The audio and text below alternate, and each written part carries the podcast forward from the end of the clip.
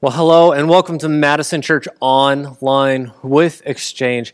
My name is Stephen. I'm the lead pastor of Madison Church, and I'm so thankful you're spending part of your Sunday, if you're watching or listening on Sunday, with us. And if you're listening some other time, we're really happy that you're doing that as well. Well, I'm really excited to tell you right at the beginning of my message that next Sunday, assuming you're watching this on Sunday, September 6th, next Sunday, which is September 13th, we will be reopening one of our in person church sites. We're actually going to open up the building that I am recording in by myself right now next week at 5 p.m. And we would love to invite you to come out and enjoy and, and join us as we enjoy connecting people with God and each other in person. Again, these will be our first in-person services since March 15th. It will be the first time I've spoken to a live audience and not this camera since uh, February because I took the, the, series off in March, not knowing that all of this was going to happen. So I'm really excited. And but I should say that I'm cautiously excited. We will have masks and hand sanitizer. We will also be cleaning and have different social distancing things in place. And we ask that you use common sense when you follow local and national and even global health guidelines. It's just one way that we can make this environment safe for everybody who comes in. Now, there's a chance that you're not comfortable, and it's probably more nuanced than just that. I recognize that and we will continue to have online services with the same content at 10:30 a.m. on Sundays, okay? Just like we did before COVID, we had an online church. We want to continue to have an online church. We believe that the digital community isn't just a side piece or extra, but it really is absolutely important to what we do. Now, you'll probably notice I said we're opening up this site next Sunday at 5 o'clock, and we'll continue to have online services at 10.30. What does that mean about the 5 o'clock online service? It means that it will be no more. We will not have a 5 p.m. Sunday service as our friends from Exchange in Green Bay also reopen up their in-person services. And so if you want to join us online, make sure that you adjust your schedule so that you'll be on at 10.30 a.m. on Sundays. And if you are around uh, Madison, please please consider joining us on Sundays at 5 p.m.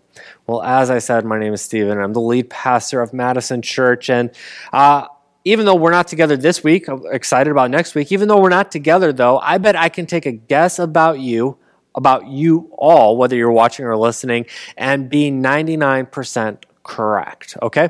Now, I know that there are a lot of you who would love to prove me wrong, and that's okay. I dare you. If I get this wrong, go ahead in the chat room and let everyone know that I'm wrong about you. My guess, though, is that most of us, myself included, are not. We are not avid fans of high school basketball. I bet you don't know what your own basketball teams here in Madison are doing at the high school level, let alone what they're doing in a place like Oklahoma or California or New Jersey. How'd I do? Most of you don't care, right? Well, I want to tell you a story that I think you will find interesting. It is a high school basketball story. It takes place at a state championship. This really happened. And what happened is that there are these two high schools playing against each other. One is Hugo High School, and they're playing Millwood High School. Now, Hugo has a one point lead with four seconds to go in the game. They're winning 37 to 36. And the great thing for them is that they get the ball.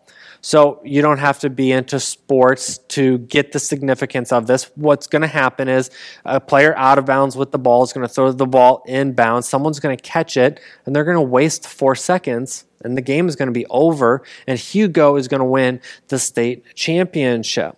So Hugo begins to do just that. They inbound the ball, they throw it to their star player. Of course, you want the star player to have the ball in this kind of clutch moment. And the star player catches the ball, and seeing that no one is around him, he takes a shot. I mean, he's right under the basket, so he takes a shot. Why not seal the win, put the dagger in it, and, and really ice this thing? So he shoots the ball. He, of course, makes it. He's the star player. And as the buzzer buzzes, the game is over. He looks back only to see his teammates and coaches looking at him absolutely, positively horrified. You see, Hugo was winning 37 to 36, but when he scored the basket, he scored it for the other team. So the other team ended up winning 38 to 37 because of this player. Now, this is actually pretty heartbreaking. You don't even have to like sports, ever played sports, for you to see the sadness in this. You can imagine yourself in this player situation. You can imagine maybe if you have kids, your kid in that situation. If you have siblings, what it'd be like for them to be in that situation. It is pretty heartbreaking and sad. We wouldn't wish that upon anybody. But it's not just that kids in high school make mistakes. Nope. The pros make these kind of mistakes all the time. People who are paid millions of dollars to play a game make these types of mistakes all the time. I encourage you to look up those um, flukes on YouTube sometime. You'll get a good laugh out of it. Now, I bring these things up because I think that in a lot of ways, we are like this kid from Oklahoma scoring the basket for the other team so that they win. Now, remember, I, I know that you probably don't care about basketball or high school basketball anyway. So, why am I bringing this up? Well, I, I think that most people, I'm really quite sure that most people are working very hard to have a satisfying and full, significant life. But all too often, it feels like the work we're doing isn't scoring us any points. It feels like we're losing at life or that we're heading in the wrong direction. We're all trying to win at life. At the things that we do, we want to do well. But when we stop and look at the scoreboard, when we take a moment, we look back at the fans, our coaches, and our players, they're horrified and we're heartbroken. I'm sure that every one of you watching or listening understand what this feels like. When you put your heart and soul into something and you try really hard and you think that once this happens, something's going to happen, something really great, you're going to be satisfied or life is going to be full. And then it happens and it still feels like you're losing. So, we're in the last week of our series that we've called Hero Maker. It's a concept that I'm sure not many of you are familiar with, but it is quite obvious what we're talking about. We're talking about not just being the heroes in our own story, but rather being the hero makers, being here, makers of heroes in other people's stories and in their lives. And throughout this month, we've been talking about Jesus, who is the greatest hero maker of all time because he invested in 12 guys who ended up changing the course of history and the world. And he teaches us how we can win at life even now in 2020. Now, everything that we have. Um, talked about has led up to this point, which is how do we do this successfully? How do we do this well? Or, in the language I want to use in today's message, how do we win at being a hero maker? I think that this is important because a lot of people, while I think that they're striving to do well at life, I think that a lot of us never figure out how to truly win at life. We need to learn how to keep score better, because right now the ways that we do keep score are kind of lame. I know that a lot of people keep score and they consider themselves winners if they get a certain kind of job or get a certain amount of money, then I'm winning at life. I know that there are people who think that if I can live in a certain house or in a certain neighborhood, then I am winning. And I know a lot of people who think if I meet Mr. Right or Mrs. Right and we have a bunch of little rights, then I will be happy and feel like I'm winning. On and on it goes. We come up with all sorts of hows and whats to winning and how to keep score and what game are we playing. And, and we do that. Now, I want to be clear none of those things are bad in and of themselves. I love my job. I love that I get paid to do this job. I love my wife, Megan, and our, my kids. My family is awesome. And we are looking forward to the day where we buy a house in a neighborhood in Madison and move out of the apartment um, soon. So, like said, those things aren't bad, but they're not going to make me feel like I'm winning at life. Those things won't make you feel like you're winning at life. And the reason is quite simple or almost common sense, which is that there's always going to be another promotion. You're always going to have a boss over you. You're never going to get past that having a boss over you. And I've never, ever, ever, ever, ever, ever met somebody who was approached by their superior and said, you know what? We're giving you a raise. We have just been so blown away by the work you're doing. You're going to get paid more and that person say, you know what, I think I'm actually getting paid my worth, my value. So don't give me a raise. I'm fine. I've never known anyone to turn down a raise, okay? Appliances break, homes need repairs, and even cool cars get in car accidents.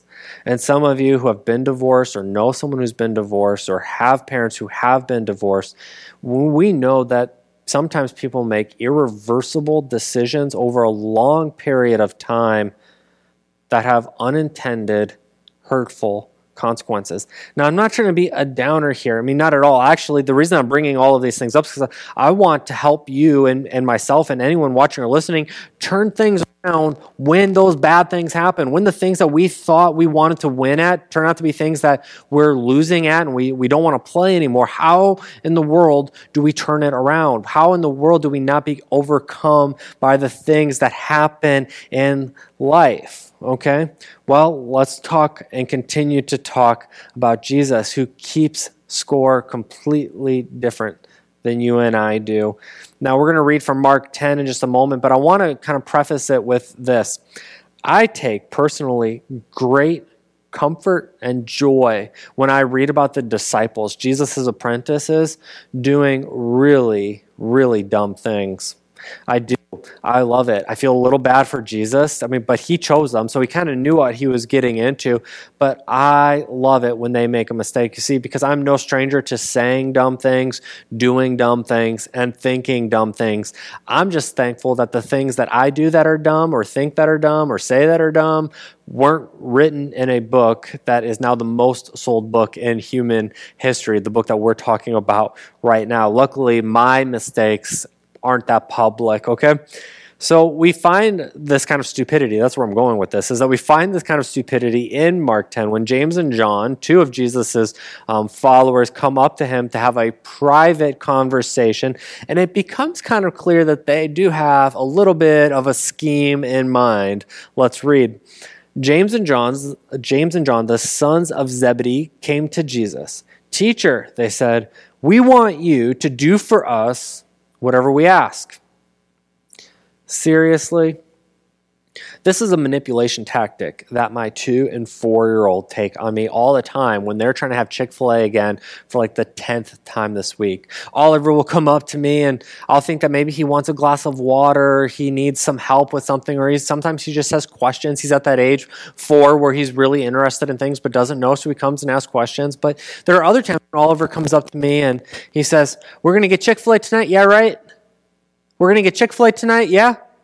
See, he's not really asking me, he's telling me. We're going to get Chick fil A, right? And that is what the disciples are doing to Jesus. They're using the same tactic. And let me tell you, it doesn't work for Oliver, and I'm not the sinless Son of God. It's not going to work out for these two disciples when it comes to Jesus. Jesus is no fool. Now, this is wild, right? Okay, let's just consider the logic for a moment. James and John come up to Jesus and they think that if we can get Jesus to agree to give us whatever we want, he's the sinless Son of God. He can't lie, so therefore he can't go back on it. And they're like, this is a really good idea. Interestingly, though, they don't consider that the sinless Son of God can't be tricked. They haven't ruled that out. So he can't lie. He has to keep his promises. He can give us authority in heaven once we get there. And he's trickable? It just makes no sense, okay? Jesus responds to them. He says, What do you want me to do for you? And they replied, Let us sit at your right and the other at your left in glory. Well, like I said, it's obvious what they want. They want the most ideal spots in human history. They want the highest places of honor for all of eternity in the kingdom of heaven. Real humble, right? That's what you would expect out of followers of Jesus. Well, the next verse tells us that the other 10 followers of Jesus overhear what's going on, and you can imagine they're quite indignant. They are pissed off. How can James and John be trying to manipulate Jesus and giving them the highest seats? No, I deserve it. No, I deserve it. And everyone thinks, of course, that they deserve it. And it's at this point where it becomes quite obvious to Jesus that his apprentices are missing the point. They've completely misunderstood what Jesus is trying to accomplish in them and through them. Now, a moment ago, I said that I take great comfort when the disciples screw up. Well, I also take great comfort when Jesus, the greatest leader in human history, has his followers doing dumb things. It gives me hope. It's like, you know, as a leader, it's not always my fault. Sometimes you do the best you can, and, and people do weird things like thinking you can be tricked into giving them a certain seat in heaven. Well, Jesus is going to set things straight. He said he calls them together and he says, "You know that those who are regarded as rulers of the Gentiles lord it over them, and their high officials exercise authority over them. Not so with you. Not so with you. Instead, whoever wants to become great among you must be your servant, and whoever wants to be first must be a slave of all." Now, the prevailing thought back then and even today is that if you want to be great, um, then you need to rule, not serve. I mean, so much of what we do in life is about being better than other people. That's how we know we're winning. When you win the race, it's when you're the fastest person on the track. When you're the CEO of a company, you have the most employees under you. When you have the high corner office, you have other people who are stationed below you and in the hallways around you. Our society, both now and then, saw being great in this way. It was all about position, power, authority, and influence. And Jesus confronts that. He says, Not so with you. I want you to type that out in the chat room or just say it out loud wherever you're at. Not so with you. Those are some of the most profound words written in the entire Bible. Not so with you. It's a reminder to all of us that when we see the world doing one thing or we see other people doing another, that we say, not so with us. We live in an upside down type of kingdom in which the last will be first, and that the weakest will be the strongest, and that the least will be the greatest. Not so with us. We are not out for a power grab. Serving is the way to win in this life. That is what Jesus is trying to tell us. And the disciples had it all wrong. And I think that we often also get it wrong. And this is really, really challenging because we have to again have another mental shift. We talked about mental shifts in week one, but we have to have another mental shift in which we say winning like a hero maker requires a shift from counting my own successes to counting the successes of others. It's a shift from a me first perspective where all that matters is me and my family to an others first perspective. We have to begin to count the successes of other people. That is why at Madison Church, we give 10% of our finances, anything that comes in, away all around the world, locally, regionally, and globally. Even though our church sign doesn't get put up on anything or anywhere. We, even though they'll never say our names or use my name or anything, we continue to donate at least 10% to mission agencies going all over the world to help connect people with God and each other. And we do that, and we're happy to do that, and we want to do that because the kingdom of God is about celebrating and helping other people be successful. So we're helping some people who are starting churches in Ukraine. We're helping people who are doing ministry in Iraq. I'm not making this stuff up. We really do. And they've been to our church. We have organizations that help people get out of sex slavery. We have organizations that help people with disabilities and communities engage them. We have a new partner, Nehemiah, here in Madison, which helps people who have been formerly incarcerated, which in Wisconsin is primarily black people helps people who have been incarcerated, like I said, primarily black people, re enter into society in a healthy and new way. These are the partners that we have, and we're happy to partner with them because it's not just about Madison Church being the biggest or fastest growing church, but rather it's about kingdom successes all around us. How would you?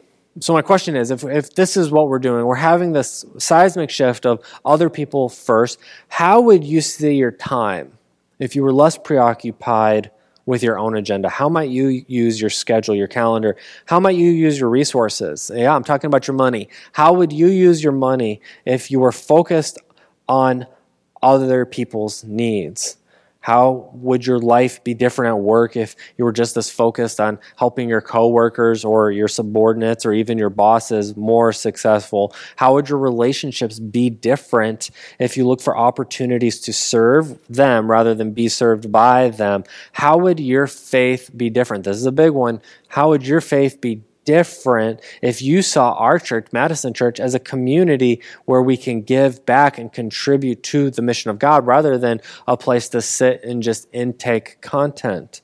No matter the circumstances or situations that you find yourself in, when we flip the scorecard and begin to recognize that life is so much bigger than me and what I need to do or accomplish, but it's about other people as well, we will begin to not just win, but it will change everything and we will begin to feel like we're winning at everything. And yet, however, I want to recognize and even say it out loud for those of you who might be thinking it, and especially though for those of you who aren't thinking it, that what I'm talking about is extremely challenging. It's one thing to say this on a camera to an empty room and then to watch it on a Sunday morning or Sunday night or listen to it in the car and to say, yeah, you know, I, I, I know I need to be selfless. I need to be like Christ. I need to be a hero maker. But it is incredibly challenging to actually follow through with it.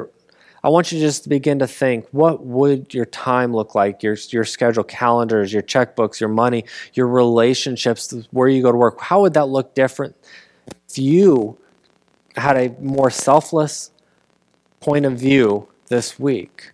this month? What if you took the things that we've been talking about in Hero Maker for the last five weeks and gave them legs and put that to work and gave it action? What would that actually look like? Serving others is the way of Jesus. It's how hero makers keep score. Hero maker has to have that shift from counting my own successes to the successes of other people. That is the vision that Jesus had, not just for his life, not just for the first followers, but for your life and for my life too.